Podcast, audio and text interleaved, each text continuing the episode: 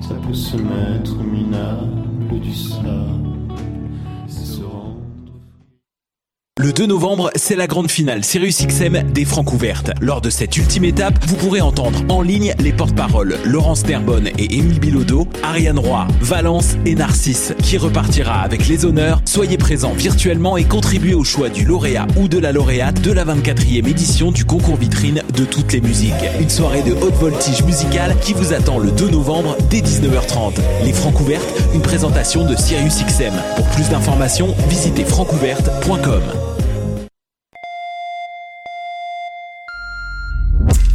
fais des compositions originales en français, braque tous les projecteurs sur ton projet musical en participant à la 25e édition des Francs ouvertes. Pour cette année anniversaire, le concours vitrine de toutes les musiques t'offre plus de visibilité que jamais, en plus de courir la chance de gagner de nombreux prix. Tu as jusqu'au 5 novembre pour briller de mille feux en visitant lefrancouverte.com pour connaître tous les détails et t'inscrire. Les Francs ouvertes, une présentation de Sirius XM. Je soutiens la réussite des jeunes. J'assure la sécurité alimentaire. Je facilite l'accès à un logement convenable. Je brise l'isolement social. Je bâtis des milieux de vie rassembleurs.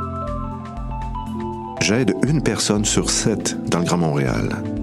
Je donne à la campagne Centraide UCAM. centraide.ucam.ca.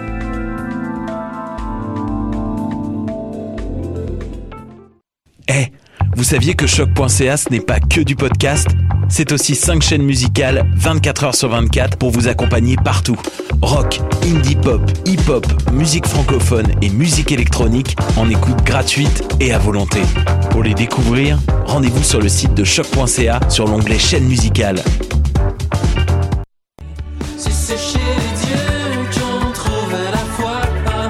Salut, c'est Valence. Vous écoutez shot.ca.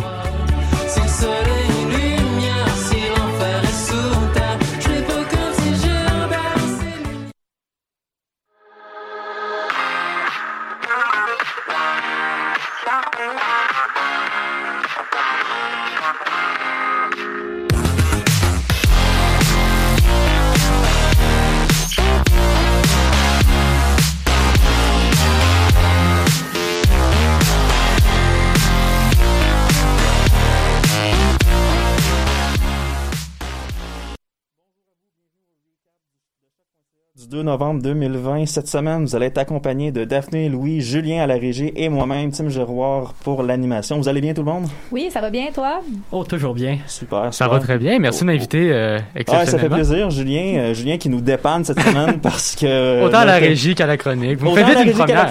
Vous me faites une que- première. Je suis content. Ouais, ouais, ouais, Julien qui était parmi nous euh, au printemps et à l'automne dernier, mais qui revient pour nous dépanner parce que nos Manon et Lilou, qui sont là habituellement, avaient des cette semaine.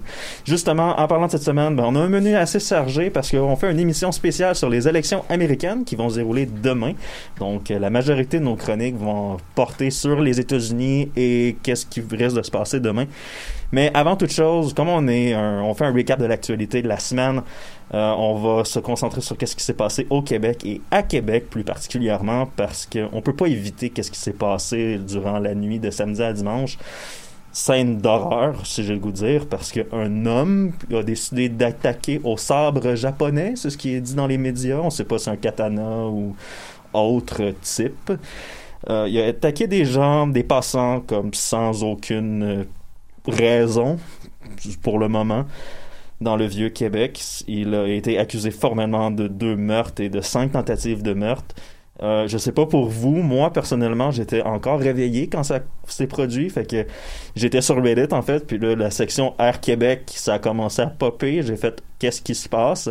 Je suis allé sur Twitter, puis mon Twitter personnel est géré de la manière où ce que je suis énormément de journalistes et de médias, et ça parlait que de ça. Euh, restez loin, restez chez vous si vous êtes à Québec, il y, a quelque chose qui se passe, des attaques au couteau. C'était horrible et là, tu veux, pas, moi personnellement, je reste sur mon téléphone et je me couche plus tard que prévu et je me dis, euh, qu'est-ce qui se passe ou qu'est-ce que c'est que ça? Je sais pas. Ah, Euh, Personnellement, moi, c'est le matin que je l'ai appris. Là. Je, je dormais à cette heure-là, mais c'est fou comment ça a pris de l'ampleur. Tout le monde en parlait. C'est pas une attaque. euh, Ah, C'est c'est peu commun au Québec, Ah, ouais. puis ça rappelle de très mauvais souvenirs à la ville de Québec Ouais. parce que déjà qu'ils avaient été victimes de l'attaque à la mosquée il y a à peu près trois ans. C'est définitivement un cas brutal et surtout, c'est qu'on en parle encore aujourd'hui. La, nouvelle s'est tirée avec le temps. Je pense juste aujourd'hui, je, je regardais mon, mon feed de journal. Le Journal de Montréal a encore sorti trois autres articles. On a... Ouais, ben là, on commence à parler un peu plus c'est qui les victimes. On a appris que le directeur des communications du Musée des Beaux-Arts de Québec était une des victimes et une autre dame retraitée aussi qui vivait que- dans le quartier. On a un petit recul là, maintenant. Là. Un petit recul, mais on a, on a plus d'informations que quand c'est arrivé au moment Oh, ouais, même. non, c'est ça. Puis on commence aussi à avoir des témoignages de, ben, des témoignages de témoins. Vous me permettrez l'expression, là. Ouais. Mais c'est une scène d'horreur, là. Les gens, les premiers répondants et les gens qui ont essayé de, de secourir les victimes. euh, c'est. C'est surtout aussi que, tu sais, ça suit en plus. On a, on a vu ce qui s'est passé à Nice. En plus, une attaque aussi complètement gratuite dans une, dans une église. Il, y a Ouais. eu, on, on- il y a eu quelque chose tout à l'heure à Vienne, dans une synagogue Ouais. également. Ouais, non, une attaque. ouais. Mais là, à Québec, dans le Vieux-Québec, justement, tu sais, deux personnes qui ont absolument rien demandé et cinq autres personnes, parce qu'il faut pas oublier qu'il y a aussi euh, Ouais, y a beaucoup de- blessés. de blessés. Donc, euh, non, c'est ça, tu sais, quand tu penses que des personnes qui ont rien demandé puis qui sont attaquées, là, c'est... euh, Tu sais, euh, Garfield disait toujours « Je déteste les lundis », mais je pense qu'on va tous détester ce lundi 2 novembre, exceptionnellement. Effectivement, c'est bien dit. Ouais, ouais, ben, J'aime l'expression attaque gratuite parce que c'est carrément ça, hein, parce que les, les, les autorités, depuis le début, euh, cherchent à comprendre pourquoi l'homme a commis ce geste-là. On sait que c'est prémédité, on sait qu'il avait déjà fait affaire avec des services pour la santé mentale et qu'il avait déjà fait peur qu'il voulait commettre un acte C'est ça, il y violent. avait, il y avait, euh, on- on- Mais on ça fait des hein. années, ça fait six ans de ça, si je me rappelle bien, c'était ça date de 2014.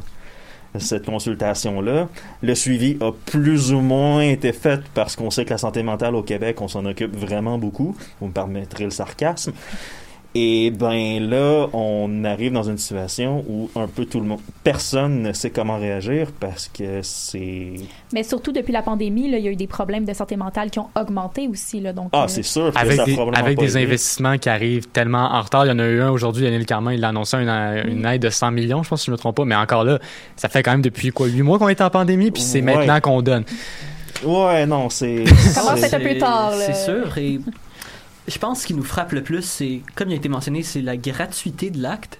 ouais. C'est le fait que c'est quelque chose que on n'a malheureusement pas été capable de prévenir, que qui est dur de voir venir et quand ça nous frappe, on se fait juste marquer par la brutalité totale de l'affaire. Non, exactement, c'est Puis si je peux ajouter un commentaire, tu sais, on a tellement pensé, tu sais, il y avait beaucoup de gens, moi entre autres, qui disaient, mais là, pourquoi on fait l'Halloween cette année? L'an dernier, on l'avait annulé parce que, tu sais, il y avait de la pluie.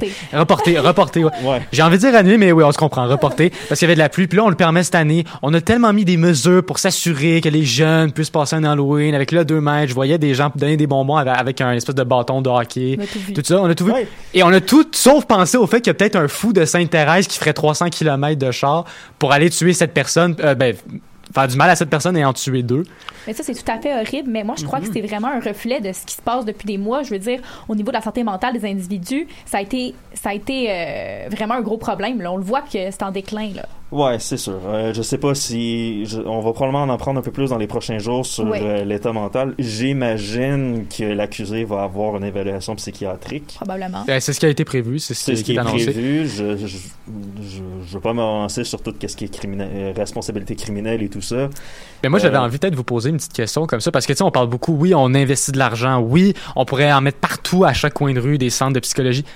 Mais il y a aussi le principe, est-ce que la personne veut se faire soigner? Est-ce que la personne a réellement envie? Tu sais, à un moment donné, oui, on... Je sais pas si vous comprenez ce que je veux dire. Oui, on veut, sais, on ouais, c'est bien beau investir de l'argent, mais si la personne, à un moment donné, tu peux pas non plus euh, l'amener dans une chaise euh, avec euh, Ben- en, lui, en lui- en lui prenant par la nuque parce que si- déjà là si tu fais ça c'est complètement inutile ça marchera pas mais tu sais est-ce qu'il y a moyen, avant même de parler d'investissement, est-ce qu'il y a moyen de faire de la prévention, essayer de parler que les psychologues, c'est pas juste fait pour, pour les fous ou pour les Mais- psychopathes? Moi, je pense qu'il y aurait des investissements à faire là Ben, c'est probablement la- rendu là. Je pense que c'est la vision de la santé mentale qu'il faut changer. Mais c'est très intéressant ce que tu amènes parce qu'effectivement, surtout dans les cas de psychose où vraiment, Mhm. c'est Ben pas oui. les individus qui font une psychose qui vont aller demander de l'aide. So- C'est plus dans les cas peut-être, euh, ben là, c'est j'ose pas de me prononcer officiellement, mais dans les cas d'anxiété, les gens le Ben, disent on- plus que ouais. quand les gens font une psychose. Là, c'est plus compliqué. C'est souvent la famille qui se rend compte qu'il y a quelque chose qui dégénère, puis euh, là, l'entourage agit. Ouais, mais c'est ça. Mais dans les cas de psychose, c'est que Ouais. ça devient compliqué. Puis en c'est que confinement justement- aussi, quand il n'y a plus de contact avec la société, c'est plus difficile. Ouais, de- non, c'est ça. Ça, c'est toutes des questions qu'on va probablement. c'est- c'est- plusieurs questions restent sans réponse pour le moment parce que c'est arrivé. euh, ça fait, c'est arrivé il y a quelques jours à peine, c'est arrivé il y a deux jours. Donc, euh, euh, au nom du recap, je souhaite, je veux donner mes sympathies à toutes les familles de victimes et un prompt rétablissement à tous les blessés. Et pour le moment, on va enchaîner avec le segment politique. Monsieur le Président, I have a dream. Au Canada! Merci, monsieur le députant. Politique. Segment politique, euh, je l'avais mentionné en introduction d'émission, mais on va se concentrer surtout sur les États-Unis parce que c'est l'élection présidentielle demain, mardi 3 novembre. Et on va commencer avec Daphné parce que tu as quelque chose sur la pandémie de COVID-19 aux États-Unis. On en a parlé pendant les dernières émissions un tout petit peu. On a donné les grandes lignes, à quel point ça allait pas bien. Mais justement, la pandémie de COVID-19, ça continue de faire des ravages aux États-Unis. Oui, tout à fait. Alors, la pandémie frappe très fort, euh, surtout cette semaine, la semaine dernière. Alors, euh, justement, c'est le pays le plus touché de la planète, je tiens à le rappeler. Euh, donc, il y a eu des cas records vendredi dernier. On, est, on a atteint 14, euh, 4 94 000 cas en 24 heures. USA. Ça fait mal. USA. Ça fait mal. USA. Aïe, aïe, aïe, ouais. Ça fait très mal et euh, justement la pandémie aurait occasionné 18% de morts de plus qu'au cours d'une année normale. Déjà là, ça c'est assez. euh, C'est pas bon. Ça fait mal ça aussi. Et le cas total- les cas total auraient atteint jusqu'à 9 millions d'individus. Donc vraiment et les décès 230 000. Donc voilà, donc ça c'est pour euh, juste faire un petit rappel global de comment ça se passe.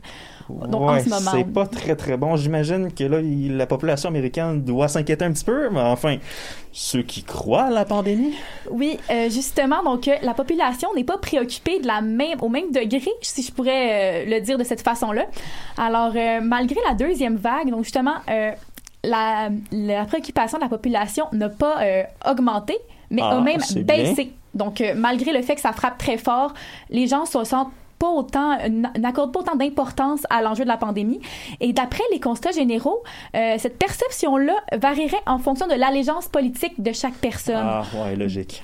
Oui, donc en fonction, par exemple, la- les démocrates, la perception est restée assez stable, mais si on va du côté des républicains, là, euh, ça l'aurait euh, diminué depuis octobre. Donc à cette période-là de l'année, donc un tiers de la population considérait l'enjeu comme étant très important.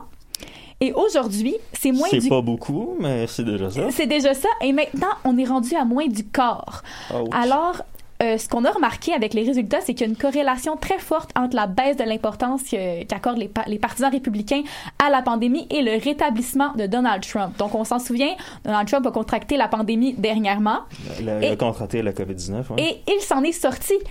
Ça a peut-être servi un peu ses, euh, ses Ouais, propos. ouais, ça a probablement un effet pervers de faux sentiment de sécurité. Notons-le d'ailleurs avec l'un des accès les plus socialistes à la santé, avec un. Ah oui, ça, ça me Totalement fait payé par le rire. gouvernement. Mais- ah oui, puis en passant aussi, euh, le traitement de Don- que Donald Trump a eu contre la COVID-19, lui qui se dit pro-vie, Mm, mm. euh, dans Ouais. le médicament, il y avait des cellules souches de fœtus dedans. Je dis ça, je dis rien.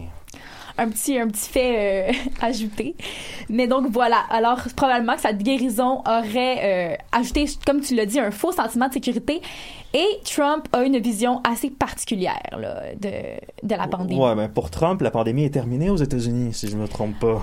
Eh bien, justement, en fait, euh, Trump, lui, n'a pas l'intention de contrôler le virus, mais de contrôler les vaccins. Alors, c'est une vision assez spéciale parce que d'après lui, le virus va disparaître. Un peu de la pensée magique, si je peux le dire comme ça. Donc, il a souvent banalisé le virus en le comparant à une grippe et justement, il soutient ses propos parce qu'il ne veut pas affoler la population. Alors, lui, il préfère garder le, le calme de la population en répandant euh, des faussetés.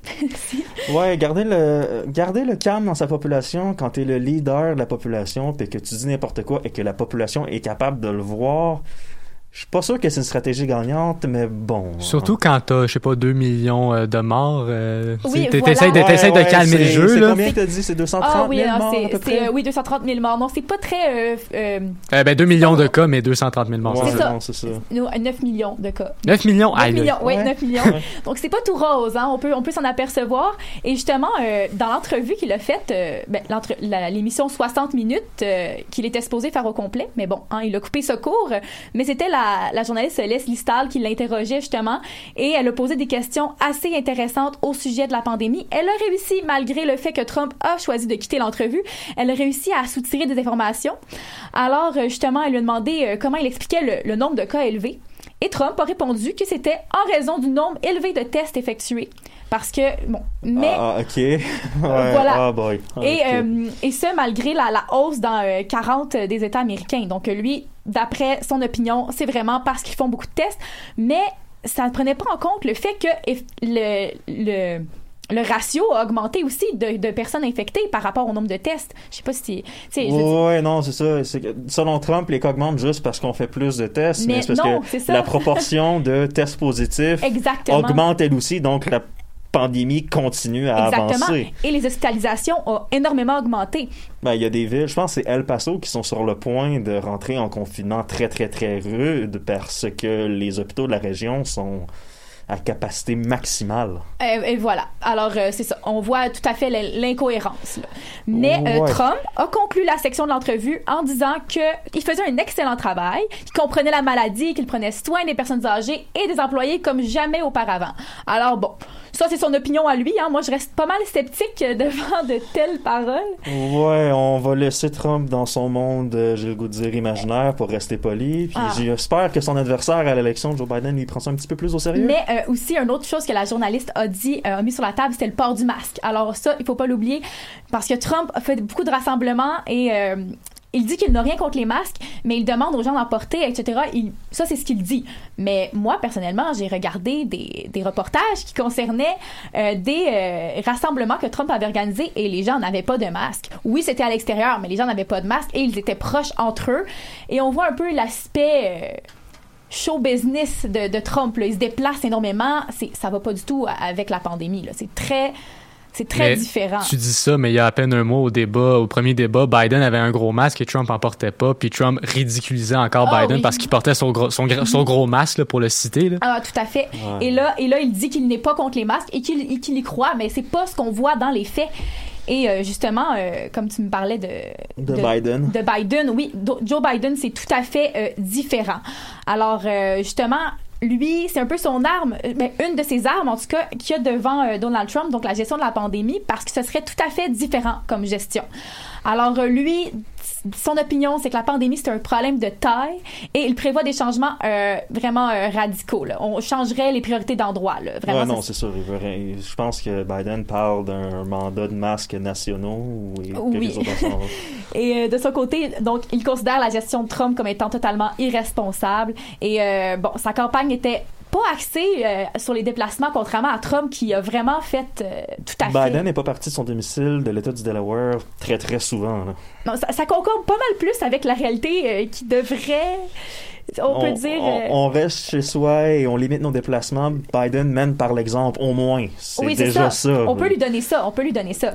Et euh, justement, euh, son- durant les débats présidentiels, Biden a accusé Trump de n'avoir rien fait concernant la pandémie. Parce qu'effectivement, il n'a rien fait concernant la pandémie. Ah. Et euh, lui, bon, Biden est en faveur justement de la mise en place des mesures pour atténuer la pandémie et il aimerait agir s'il est élu dès le premier jour de son mandat. Il a dit si jamais je suis élu, c'est dès le premier jour, on va mettre des mesures. Donc il souhaiterait dépenser justement jusqu'à 200 milliards de dollars pour s'assurer que les écoles aient l'équipement re- requis pour affronter la pandémie. Donc ça, ce serait déjà une bonne action euh, qui serait, euh, en tout cas, Ça aiderait, disons. Ça aiderait, oui, on peut le dire comme ça. Il a aussi l'intention de fabriquer et de distribuer des milliers de tests pour le COVID-19. Donc, euh, vraiment rendre ça plus accessible. Il comparait ça un peu à des tests de, grossesse que les femmes peuvent acheter euh, et, et faire le test chez elles. Donc, il aimerait que ce soit accessible un peu de cette façon-là. Donc, rendre ça plus facile. Ça, c'est un point intéressant parce que si ce genre de test-là arrive un petit peu partout dans le monde, probablement que la bataille contre la COVID-19 change du tout au tout parce qu'on est capable d'avoir un résultat très rapidement. Exactement, exactement. Donc ça, c'est un point qui m'a- qui m'avait intéressé, justement, le fait que ça serait plus facile de directement faire un test et non euh, aller dans des endroits, se déplacer, faire le test, attendre longtemps. Ouais. Entre Lui, il voulait rendre ça plus rapide et éventuellement rendre euh, le vaccin qui serait euh, disponible, donc le jour où on aura accès à un vaccin, il aimerait le rendre gratuit. Donc ça aussi, ça faciliterait euh, une... euh, un, un accès justement à, Ah, c'est intéressant, c'est un vaccin gratuit aux États-Unis. En fait, un tout traitement médical aux États-Unis qui devient gratuit, c'est pour certains Américains, c'est une hérésie totale, Ah, mais pour la santé publique américaine, ça serait peut-être une bonne chose. Effectivement. Pas mal Donc- sûr que j'ai fait cette joke-là il y a un an, mais elle s'applique encore aujourd'hui. Quand George Orwell y a écrit 1984, est-ce qu'il pensait que ça allait se passer d'une façon si stupide? Oh, euh, euh, je, je, je veux pas présumer des opinions et des allégeances de Orwell, mais j'imagine que non. Mais donc, pour revenir à, euh, à, à cette gestion euh, de, de la pandémie, en fait, on va vraiment voir, c'est clair qu'on va voir une, une Amérique tout à fait différente par Biden ou par Trump. Ce sera vraiment pas euh, un résultat qui va se ressembler. En tout cas, sur le plan de la pandémie, vraiment, on, on a une gestion tout à fait différente. Une vision totalement différente Très de la différente. santé publique et de la très. bataille contre la COVID-19. La seule chose qui m'inquiète, c'est que même si Biden gagne l'élection, il va rentrer en poste seulement en janvier, si tout se passe bien. Mais ça, on va en revenir plus tard à l'émission. Pour le moment, ben, je te remercie beaucoup, Daphné. Fait plaisir. Puis pour le moment, on prend une pause musicale avec la chanson Chalet, Commande de bord.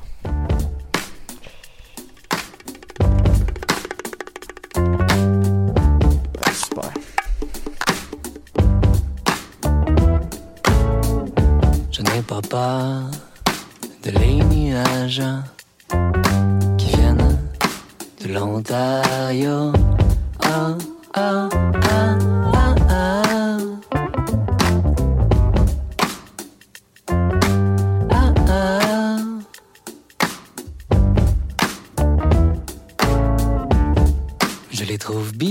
quand même.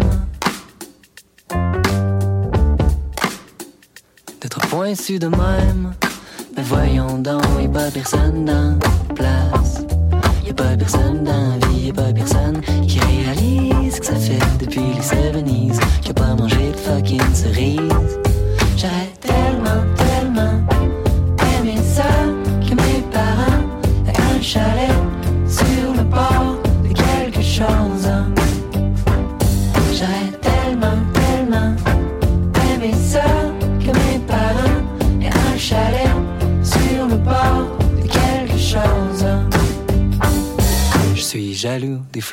Savent le bruit des trains puis des éclairs au bon moment de la journée.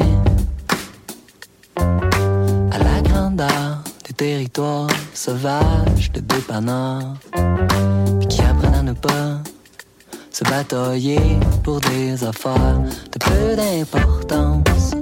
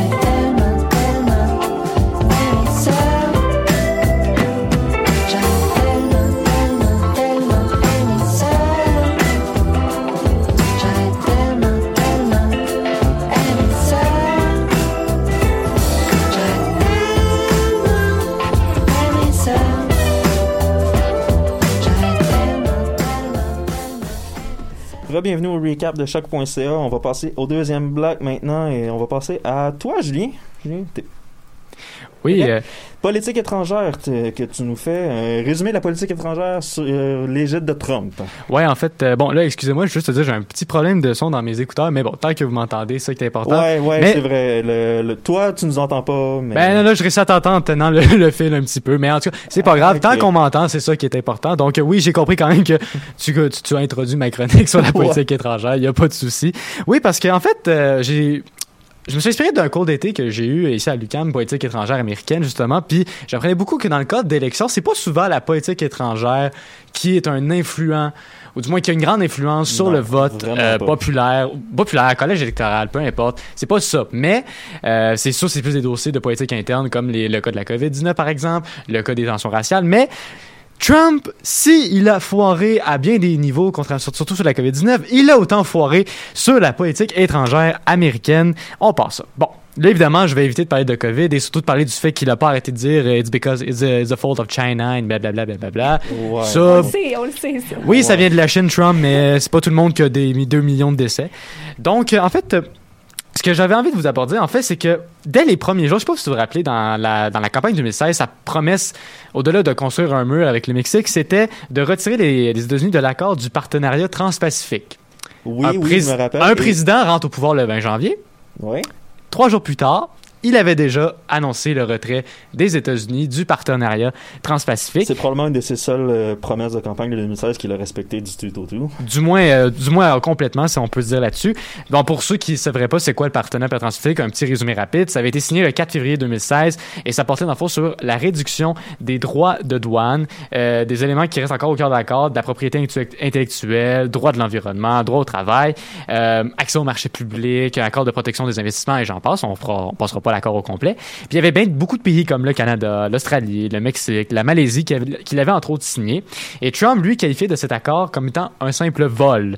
Et en demande 2016, comme je disais, il avait promis qu'il allait désengager les États-Unis de cet accord-là. Et finalement, ben, comme je l'ai dit trois jours plus tard, de sa élection en 2017, ça a été fait. Mais Ouais, c'est plus Trump avait joué la carte du je veux euh, être pour les travailleurs américains parce que cet accord-là va encore sortir des emplois des États-Unis. Ouais, aussi exactement. Et c'est pas le seul accord auquel Trump s'est retiré. Je pense Non. notamment aussi à l'accord sur le climat à Paris qui avait été signé en décembre 2015. Ouais, Je pense également sur l'accord de Vienne sur le nucléaire iranien. Dans Ouais, les deux ça, cas, c'est probablement une de ses pires erreurs au niveau de, Ben, de la cas, politique étrangère. Du moins pour tous ceux qui, tous les journalistes américains qui suivent la politique étrangère, c'est comme ils sont d'accord avec toi, c'est sa pire décision parce que c'était un accord que lequel toute la planète au complet trouvait que c'était une bonne idée, mais lui, dans sa tête, c'était encore un vol. Et c'est surtout la manière que ça s'est fait, dans le sens que les États-Unis, c'est les États-Unis qui n'ont pas respecté leurs engagements sur cet accord-là, Mhm. En plus. qui est un petit peu catastrophique. Mais là, tu sais, au-delà des accords, c'est aussi surtout euh, ses relations telles quelles avec certains pays qui n'ont pas été tout repos. Je pense notamment à deux pays. On va commencer avec justement China, la Chine. Donc, euh, comme je disais, euh, même avant même que Trump arrive, les États-Unis, la Chine, c'était pas toujours de tout Ça a repos. jamais été ça a très, jamais, rose. Ça a jamais été très rose. Et avec Trump, comment dire, ça s'est pas amélioré. En fait, il y a eu plusieurs dossiers qui ont causé des remous, mais celui qui m'intéresse le plus, c'est celui sur euh, la guerre commer- commerciale, dans le fond Ah, dans les tensions politiques. Je vais expliquer un peu qu'est-ce qui s'était passé. Dans le fond, avant même que Trump soit élu à la Maison-Blanche, euh, il avait affirmé dans un discours euh, dans un amphithéâtre, d'un rassemblement, un peu comme qu'il fait présentement en- dans l'État d'Ohio. Je me souviens plus de la ville exactement, mais c'était dans l'État d'Ohio. Puis il disait que la Chine avait violé économiquement les États-Unis avec les différents traités et partenariats qui avaient été signés par Barack Obama, George Bush, et je pourrais reculer. Euh, puis il disait dans le fond que la Chine était dans le fond un simple manipulateur sur les marchés des devises, puis qu'elle lui-même allait apporter de violentes sanctions envers cette république. Et je pense que je vous apprends rien en disant qu'il a fait ça. Euh, entre autres, il a augmenté les tarifs douaniers de plusieurs produits euh, envers la Chine, comme par exemple l'acier. Le, le, euh, l'acier, ça, c'est une, matière que les tarifs avaient été augmentés de 25% euh, Puis, malgré le fait qu'il y avait eu des discussions entre Xi Jinping et lui, il n'a jamais hésité à lever euh, les, les, euh, le, pourcentage des tarifs. Non, euh, les produits agroalimentaires aussi. Agro- agroalimentaire. Euh, écoute, je pourrais même aller, le, le- le- le- le- je pourrais quasiment dire le béton à la limite. Là, il y a presque quasiment Ouais. tout monté. J'exagère un peu, mais vous comprenez euh, ce que je veux dire. Puis dans le fond, lui, ce qu'il disait, c'est que son exemple, pourquoi il disait pourquoi on va augmenter les tarifs, parce que ça allait être bon pour l'économie de plusieurs entreprises américaines. Mais Euh, non. ben justement, je t'amène un contre-exemple. J'avais écouté un documentaire qui s'appelait Trump's Trade, qui avait été diffusé sur euh, Frontline PBS en 2019. Et dans ces... euh, euh, dans le fond, dans, son ancien conseiller du président euh, au niveau économique, Steve Bannon, et euh, je pourrais dire, écoute, avec Trump, je pourrais Ah souvent oui, dire ancien conseiller Ouais, tellement qu'il s'en est débarrassé. Steve Bannon, c'en est un spécial. Oui, mais il avait quand même dit quelque chose d'honnête que l'augmentation des tarifs douaniers, au contraire, ça a été un plus gros problème de friction entre Donald Trump et Xi Jinping et que ça a pas du tout, ça a pas aidé non seulement à la relation, mais aux économies des États-Unis. non, ça n'a pas aidé l'économie des États-Unis. Tu demanderas aux, aux agriculteurs de- du Midwest américain qui sont plus capables d'envoyer leurs produits à la Chine. Mhm. Ils sont prêts avec leur stock et ils font plus d'argent. C'est très très bon la guerre économique avec la Chine. Bravo. Et en plus, je vais t'ajouter un autre exemple. Dans le même documentaire, il y avait trois entrepreneurs, euh, Mike Burt, Neil Douglas et Lance Myers, qui avaient justement dit, euh, lui, au contraire, eux autres, au contraire, ils n'ont pas la même vision que toi. Eux, ils trouvaient que c'était pertinent que l'augmentation des tarifs. Parce ça que dans dépend comment c'est fait, mais bon, peu importe. Ben, c'est, c'est une certaine. euh, pas vraiment parce qu'ils aussi ont eu des entreprises d'acier ou de- d'entreprises.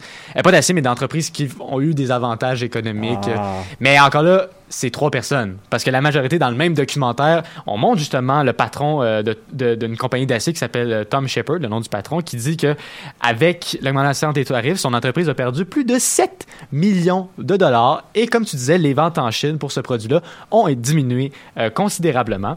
Mais Trump évidemment pas revenu sa décision.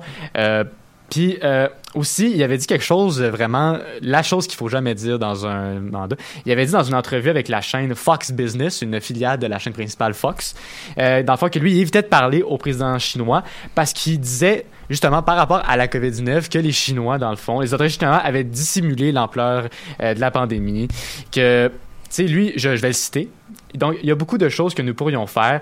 Euh, on pourrait rompre toute relation. Si on le faisait, que se passerait-il? On économiserait 500 milliards de dollars si on rompait toute relation. Euh, ouais, mais tout- les produits chinois qui arrivent aux États-Unis pour tous les emplois manufacturiers et tous les biens et services que les Américains utilisent à tous les jours, on en fait quoi? Ça n'a pas été pris en compte, ça, je pense. euh. Je te confirme que non. Il semble aussi que la présidence américaine, euh, c'est pas la cinquième année du primaire. Tu peux pas juste arrêter de parler à quelqu'un parce que t'es pas d'accord avec lui.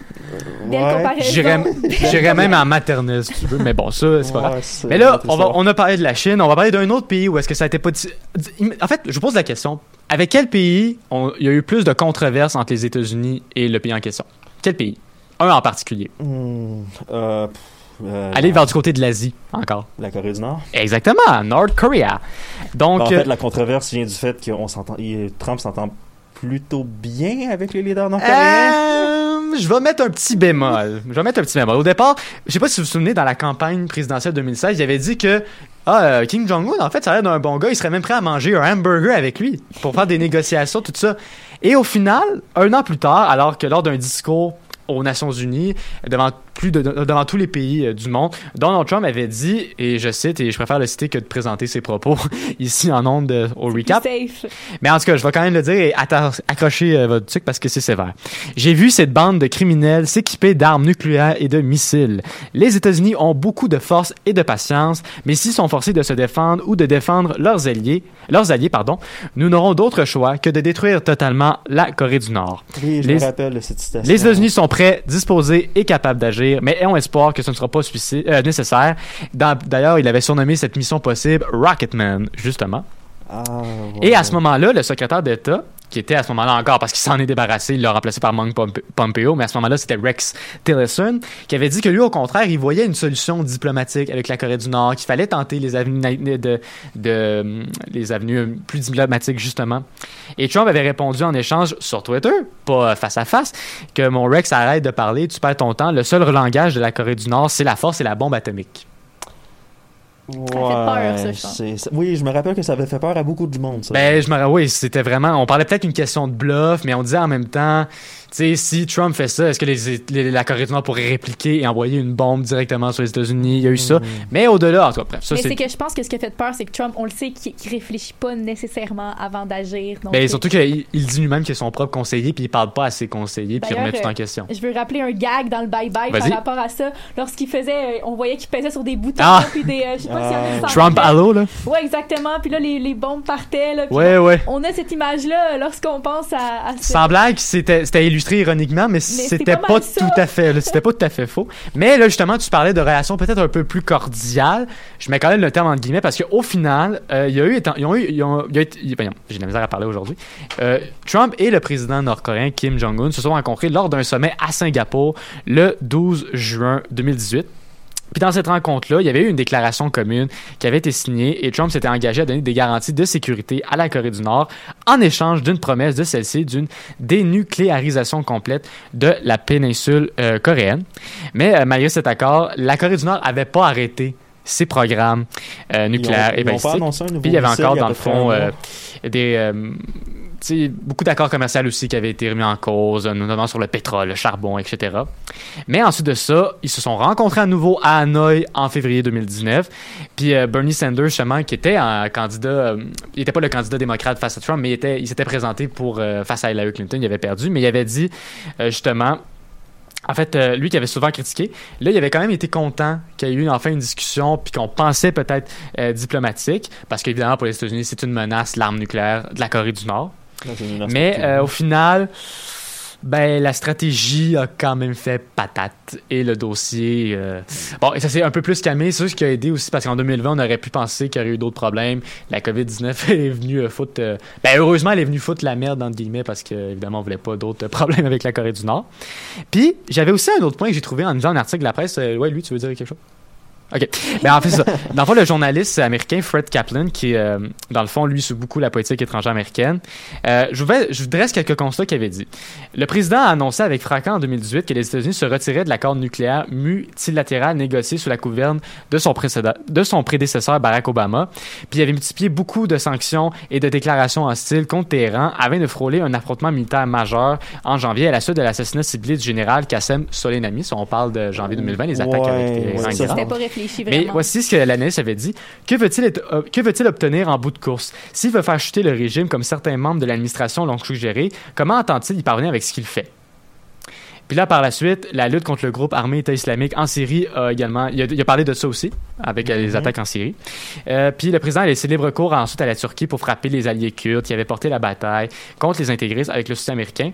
Puis dans le fond, le gros problème de Trump, et je partage les propos de Fred Kaplan, c'est que, tu sais, quand il y a la chance, à chaque fois, euh, oh mon Dieu, j'entends, je m'entends mieux, Euh, quand, à chaque fois qu'on dirait qu'il il y a, il a la possibilité d'avoir un allié, il réussit à le ruiner en une seconde. Puis ça, c'est ce que je vais parler avec la Chine, avec la Corée du Nord, avec la Syrie, la Turquie, l'Iran, l'Irak. Je vais même pas parler de l'Irak encore. Euh, J'aurais pu Canada, France à la limite avec Macron, ça n'a pas toujours été mieux. Je pourrais en. Tu sais, on se rend compte que, tu sais, je vais citer euh, Jean-Philippe David, à tout le monde en parle, il y a deux semaines, qui disait que, tu sais, je pense que si Trump vénère autant les Vladimir Poutine, Kim Jong-un à certains moments, Xi Jinping en Chine, parce que lui, s'il pouvait avoir le pouvoir à vie, il l'aurait. Ouais, c'est plus ça, c'est que c'est Puis ça en, matière de bordel. politi- puis en matière de politique qui prend genre, il pourrait faire des deals euh, assez, assez forts. Ben, il, il se rapproche de ces gens-là parce que c'est avec ces gens-là qu'il s'entend bien. Parce qu'il y a la même idéologie qu'eux un peu, là, on peut le dire comme ça. La Ouais. même... Qui se ressemble, ça semble. Exactement. Ouais, ouais. Mais sur ce, merci beaucoup, Julien. Ça a été euh, super intéressant comme chronique. Ça rappelle que la politique étrangère sous Trump,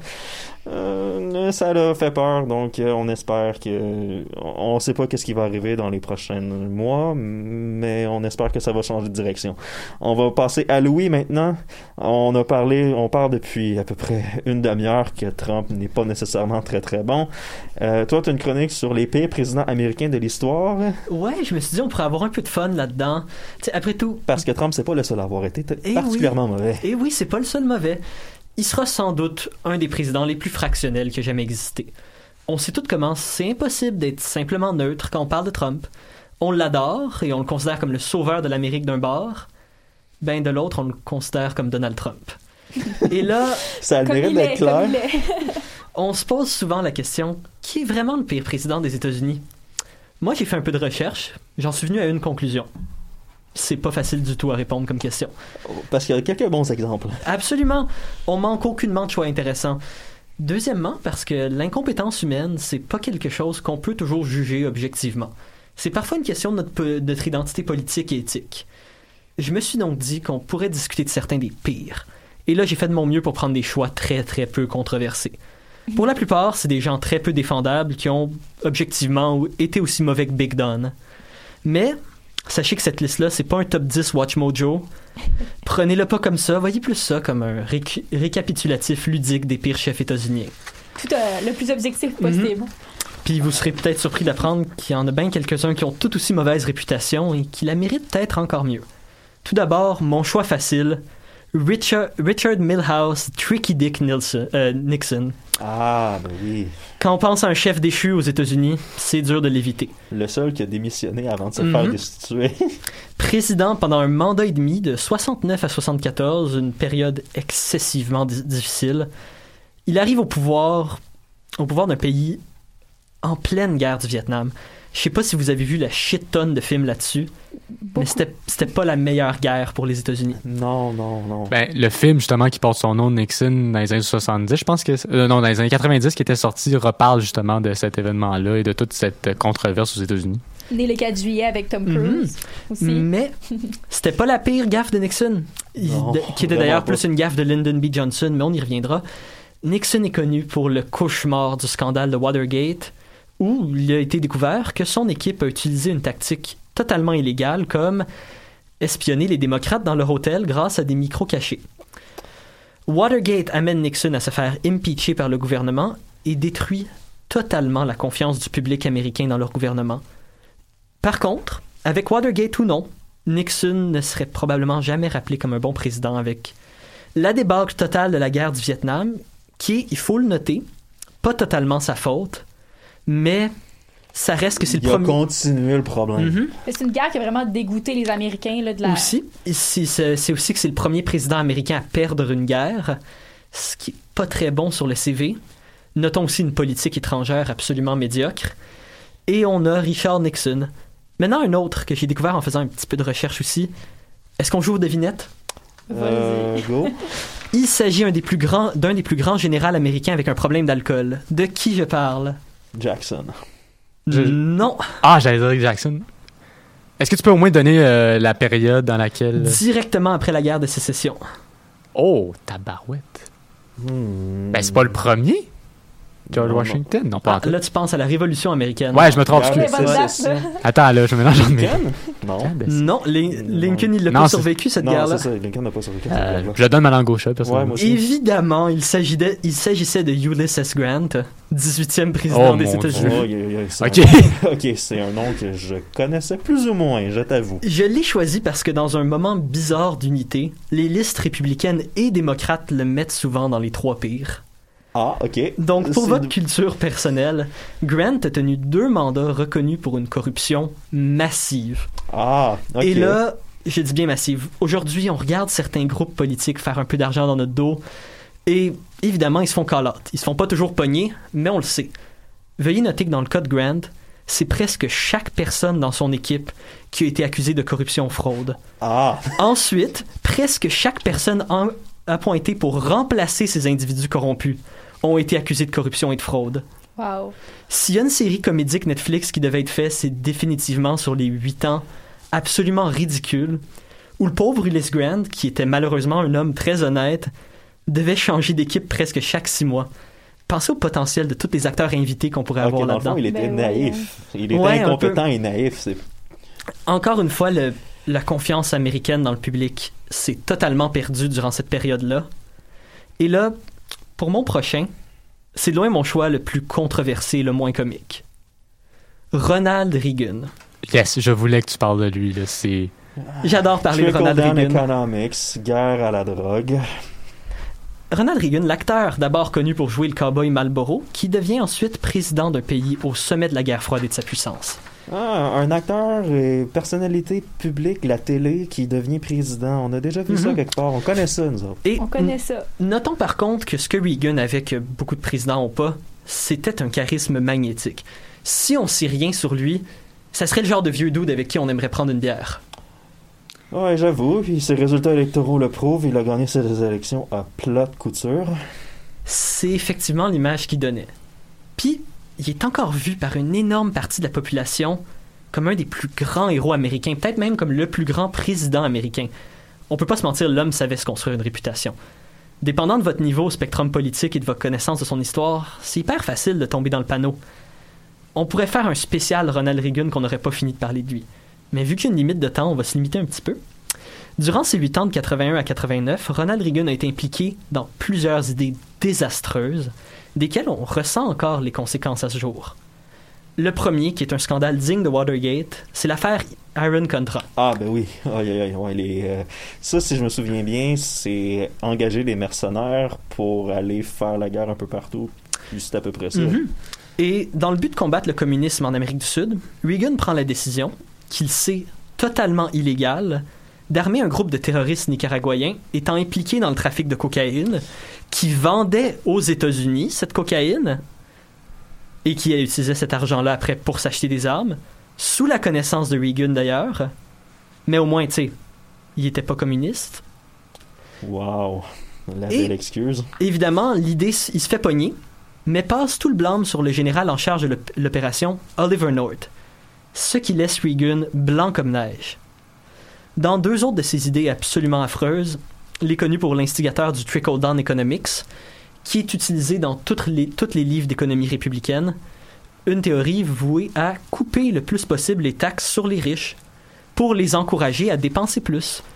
Une idée encore fortement citée par presque tout le monde qui adore Reagan, malgré le problème que les riches ils dépensent pas, qu'il y ait des taxes ou non. Et là, malheureusement, c'est un point qu'on va devoir passer parce que j'ai pas le temps.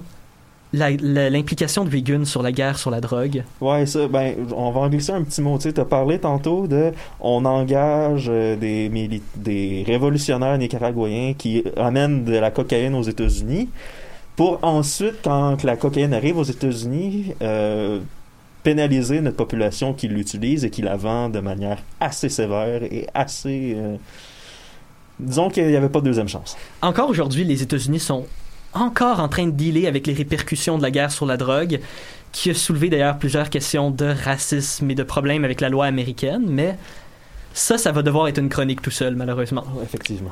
On va attendre la chronique sur les meilleurs présidents aussi. Hein, euh. Ouf! Et pour mon dernier choix, on retourne au passé. Vous avez déjà vu un western spaghetti où est-ce que le méchant c'est une sorte de cowboy ridicule trop intense? Ouais. Imaginez si on élisait cet homme-là au rôle de président. Oh oh. Vous avez maintenant Andrew Jackson, septième Ah, président. C'est ce qu'on a dit tantôt. Jackson est connu comme le responsable de la piste des larmes, sur laquelle on va verser un petit mot bref parce que c'est absolument brutal. La relocalisation forcée de plus de 60 000 autochtones à travers des conditions affreuses. La piste des larmes est aujourd'hui considérée comme un génocide sur la population cherokee. Ouais, t'as dit 60 000 euh, autochtones reco- localisés. Ouais, ça, c'est ceux qui ont survécu. Aussi ceux qui ont été notés là-dedans. Reconnu d'ailleurs comme un des pires points noirs de l'histoire américaine. Et on va finir sur une note plus comique sur Jackson. C'est le premier président à subir une tentative d'assassinat. Les deux pistolets de l'assassin n'ont cependant pas fonctionné. Et Jackson, un vieil homme de 67 ans, est sauté sur le gars avec une canne et a commencé à le tabasser. Ne s'arrêtant que quand son vice-président, Martin Van Buren, s'est mis à le retenir. Pour votre information, Van Buren, après, a toujours transporté deux pistolets avec lui parce qu'il était terrifié par Andrew Jackson. Ah, ah, ok. Pour la partie ça aurait, cowboy ça, fou. ça aurait pu être, euh, je sais pas moi, dans l'idée de protéger son propre président, mais ça, c'est un autre Non, histoire. non, tout le monde était terrifié par Andrew Jackson. Ah, ok. Quand je disais cowboy fou, là, je mentais pas. Ouais, ben avec C'est son pas traitement... juste une image. là. Ouais, ben avec son traitement des autochtones, on le voit. Hein. Mhm. Évidemment, c'était un peu plus ludique cette semaine, mais je suis totalement burn-out de parler de Donald Trump. Donc, j'en ai profité pour vous rappeler qu'heureusement, il y en a eu d'autres exécrables, et sachez qu'heureusement, ils ont tous quitté leur job à la fin.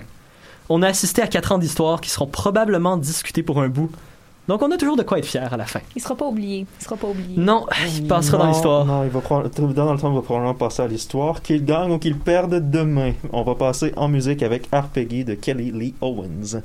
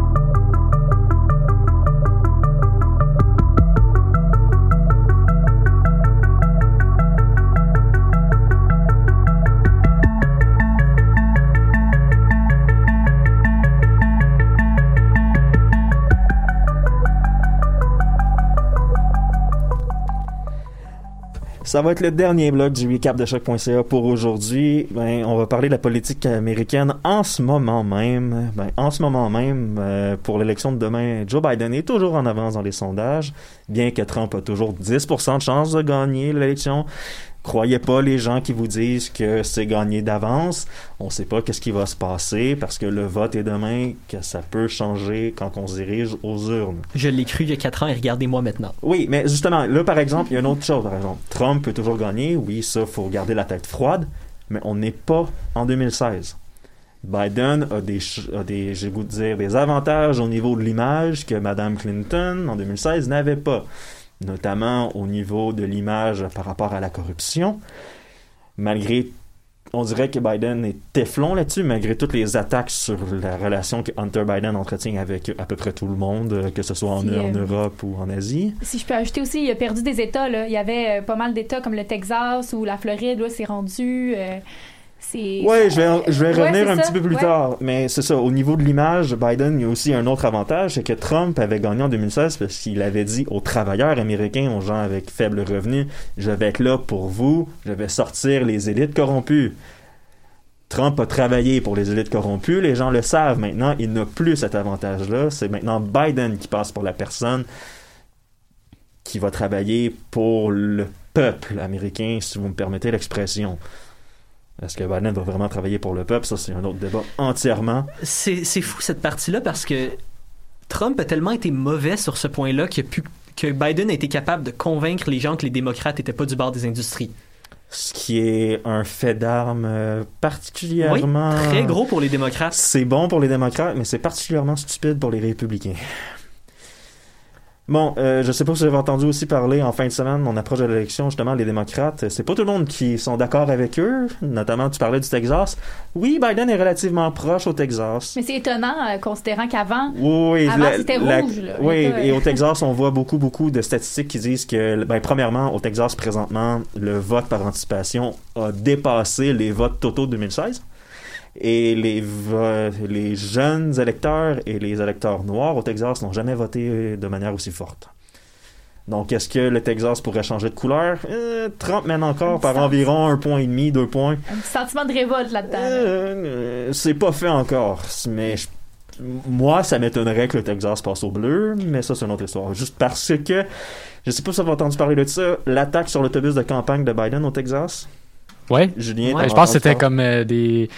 Ben, ça, il y avait une attaque. Puis je pense qu'il y a aussi des pubs aussi qui ont montré Ouais. des, des- qui ont fait mal paraître Biden avec euh, des États qui montraient. Ah, mais je sais pas si c'était au Texas Je sais nécessairement. pas. Ouais, oui, des, attaques. oui, des Mais je sais qu'il y a des gens qui ont, sont allés Oui, comme oui, en fait, tout le trouble. en Biden fait. était censé avoir un événement de campagne, un de ses rares événements de campagne à la fin au Texas, parce que le Texas peut peut-être changer de couleur. Eh bien, il y a une caravane de pick-up avec les drapeaux de Trump qui ont carrément tenu une embuscade avec, euh, sur l'autobus de campagne, qui l'ont forcé à aller sur le bas-côté. L'autobus a réussi à se sortir de ce merdier-là, vous me permettrez l'expression. Et puis, ben, le FBI enquête parce qu'on veut trouver qui sont les hurluberlus qui ont fait ça. Parce qu'on s'entend que ça se fait pas. Et on veut pas attaquer nos adversaires politiques et leur, les intimider de cette manière-là. Savez-vous qu'est-ce que Trump a dit? Je m'en rappelle, mais euh, je veux que tu, tu le dises. Ouais, là. non, Tim, vas-y. Que on- on- ces patriotes-là n'avaient rien fait de mal. C'est ça. C'est ça, si je me souviens bien aussi, il voulait protéger Joe Biden. Ouais. On va mettre le mot affaire, entre guillemets. ouais. Protéger entre gros guillemets. hein. Ouais. Mais tu sais, tu sais, tu parlais, tu sais, mais ça aujourd'hui, ce que j'ai appris, c'est que tu sais, dans une vidéo de Biden, il y a des gens qui auraient fraudulé la vidéo en retirant l'aspect Floride, puis dans sa bouche, faire prononcer Minnesota pour faire paraître Biden encore plus épais. Mais c'est Mais- une fraude. Ouais, ouais, ben, il y a de la, la fraude, euh, ça, les fake news, ça c'est... Oui, oui, c'est ça, mais Écoutez, tu comprends. moi j'ai une expression depuis à peu près trois ans pour le- les républicains qui aiment se faire appeler en anglais Great Old Party, GOP. GOP, Gaslight Obstruct Project. c'est tout ce que j'ai à dire. Mais si ça, si je peux ajouter, c'est c'est vraiment plus comme euh, rendu des élections, votez pour moi, c'est rendu votez pas pour l'autre. On voit vraiment les campagnes qui dénigrent les. euh, Les, oui, euh, oui, ça c'est un autre phénomène qui dure depuis justement euh, probablement. Richard Nixon était un de ceux qui ont amené cette, cette- ces campagnes négatives là. C'est un des pionniers pour ça et ça a continué depuis. Et Trump. Ben, même avant, Andrew Jackson, j'avais entendu dans un, dans un balado, Andrew Jackson insultait beaucoup Ah euh, oui, ses Andrew adversaires. Jackson était Il- sale il, prononçait politique. Des, des termes que je n'ai pas envie de prononcer en nom parce que même, ça se dit pas. euh, même Trump, lorsqu'il appelle Joe Biden de Sleepy Joe, on s'entend que c'est pas super Ah, respectueux. Trump ne prend rien, personne au sérieux s'ils sont Non, pas de son ça, côté. Même les gens de son côté, ils les prennent pas au sérieux. Trump. Mais au moins, Biden a réussi. Au moins, ce que je trouvais comparément avec Hillary Clinton, qui Clinton restait toujours un peu comme de glace. Pas assez- Biden a osé dire comme You're the worst president that America has ever. Ah, il a pas hésité. Il a pas, il a Non, pas mais hésité. il, a, il a mis les points sur les, les, barres sur sais, il a, il a pas hésité à dire est-ce que tu vas te la Ouais, ouais, c'est t'es ça. gros clown orange. Ah, bon, c'était un peu ridicule, mais vous comprenez, au moins, la seule affaire, c'est que Biden, ce qui pourrait, ce qui aurait pu lui permettre d'avoir plus de points, c'est que je ferais beaucoup dans les campagnes électorales, dans les débats notamment, c'est quand Trump l'attaquait, c'était toujours le petit sourire comme ça. Toujours genre, come on, come on. C'est bien Jamais- qu'il réagit, ouais. Oui, mais jamais l'attaque comme plus. Tu sais, le, le- le- en termes de boxe, l'uppercut, là, qui, qui permet de mettre Ouais. encore ton adversaire. Je trouve qu'il manquait cette réplique Ouais, de mais Biden. C'est c'est Mais- difficile de mettre en encarte à quelqu'un d'aussi téflon et C'est j'ai sûr. euh, C'est sûr. gluant que Trump. Aussi, C'est c'est sûr, que mais- il faut éviter que ça rentre juste dans une, dans une chamaillade puis que ça perde de son, euh, de son crédit. Tu sais, ça, ça discrédite un peu. Ben là, on s'entend que c'était horrible. Impossible d'avoir du crédit Non, avec Trump, c'est ça. mais ça, ça, ça l'aurait empiré, je crois, le, le côté... euh, le, le crédit qu'on accorde. Effectivement, mais Bon. ça c'est pour les débats. Mais là, je vais parler de l'élection parce que là justement, j'ai parlé de vote par anticipation. Mhm. On a parlé du Texas un petit peu. Je sais pas si vous avez entendu parler de qu'est-ce que les républicains du Texas ont essayé de faire pour aider leur président. Est-ce que ça rimerait avec suppression de vote? Oui, parce Mm. que au Texas, vu la pandémie, ils avaient réussi, ils avaient instauré il y a- depuis quelques mois, ça avait été approuvé par le Conseil des élections, de faire un système de vote, euh, je vais vous dire, à l'auto. C'est-à-dire que tu te présentes sur ta voiture au bureau de vote et tu votes directement de ta voiture. Tu n'as pas besoin de sortir de ta voiture pour voter. Mhm. C'est environ 125 000 personnes qui se sont prévalues de ce droit-là, par anticipation, ce qui est excellent. On apprécie le vote. Les républicains du Texas ont euh, demandé à un juge de la Cour fédérale d'annuler ces votes-là, supposément parce qu'ils étaient illégaux, parce qu'ils n'ont pas été faits de la bonne manière, même si le processus est approuvé depuis des mois. Mhm. Rendu là, quelle aurait été la fameuse bonne manière? Mais tu sais, Trump, avant même en juillet, je pense, à une journée où est-ce que le PIB et puis l'économie étaient en chute libre, lui, il, il- il- il utilisait le fait que le vote par la poste était une mauvaise idée, Ouais, ouais. parce que ça pourrait frauduler. tu Les républicains, depuis le début, ils paniquent à l'idée que les gens votent. Ben c'est Ben, sûr, mais tu sais, pourquoi panique-t-il justement? Ben ouais, ben ouais. C'est ça que j'ai envie de poser comme ça- question. Ça, c'est la question. tu sais, c'est- Poser la question, c'est répondre, à mon humble avis. Et autre euh, élément un petit peu inquiétant, c'est que Trump veut qu'on déclare un gagnant officiel Mhm. dès demain soir. C'est virtuellement pas comme ça que ça tu trouves que c'est ça qui est le plus euh, effrayant? Ben, c'est comment je pourrais bien dire ça? C'est que C'est effrayant. Ben, c'est parce que c'est effrayant dans le sens que c'est juste illogique et c'est virtuellement impossible. Fais juste prendre le décalage horaire et tu te rends compte que c'est impossible. Moi, j'imagine le fiasco que ça serait là, si on apprenait que le, celui qui a été déclaré vainqueur euh, n'est pas président, en fait. Ben, c'est parce que en fait, c'est que ce que Trump veut, c'est que on arrête de compter les votes, Ben ouais. Ce qui est un non-sens. Mais encore là, moi, ce qui m'effraie plus, c'est vraiment toutes les menaces qu'il faisait du fait que est-ce qu'il va réellement vouloir quitter la présidence si Biden Le transfert pacifique. transfert pacifique. Je sais que dans, la, dans les débats où est-ce qu'il était sur les deux chaînes, il avait peut-être dit que ça pourrait se faire tranquillement, mais Ouais. Puis encore là, on s'entend-tu que peu importe le gagnant, il va avoir de la casse, des problèmes? Ouais. Soit que c'est les pro-Biden qui vont chialer, soit que c'est les pro-Trump qui vont chialer. Genre, les États-unis seront pas en forme le 4 novembre, c'est impossible. Non, justement, les. Il y a Ah, moi, je de compte pas être en forme le 4 novembre non plus. Moi non plus, mais pas pour les mêmes raisons. tu sais. Aïe, aïe, aïe, pour les mêmes raisons. Pour les mêmes Est-ce que, juste petite parenthèse avant qu'on finisse, est-ce que vous pensez que, parce que j'ai déjà entendu des experts dire ça, qu'une guerre civile pourrait arriver aux États-Unis bientôt en raison de cette élection, est-ce que vous pensez que ça pourrait être possible? Moi, je pense que. Je l'espère pas. Possible ou. C'est toujours possible. C'est possible En fait, je pense que la guerre civile devrait péter depuis Charlottetown en 2017. Mais ça, c'est une autre histoire. Et c'est ce qui va conclure notre émission de cette semaine. J'espère que vous avez apprécié. Et je vous souhaite une bonne semaine. On se revoit lundi.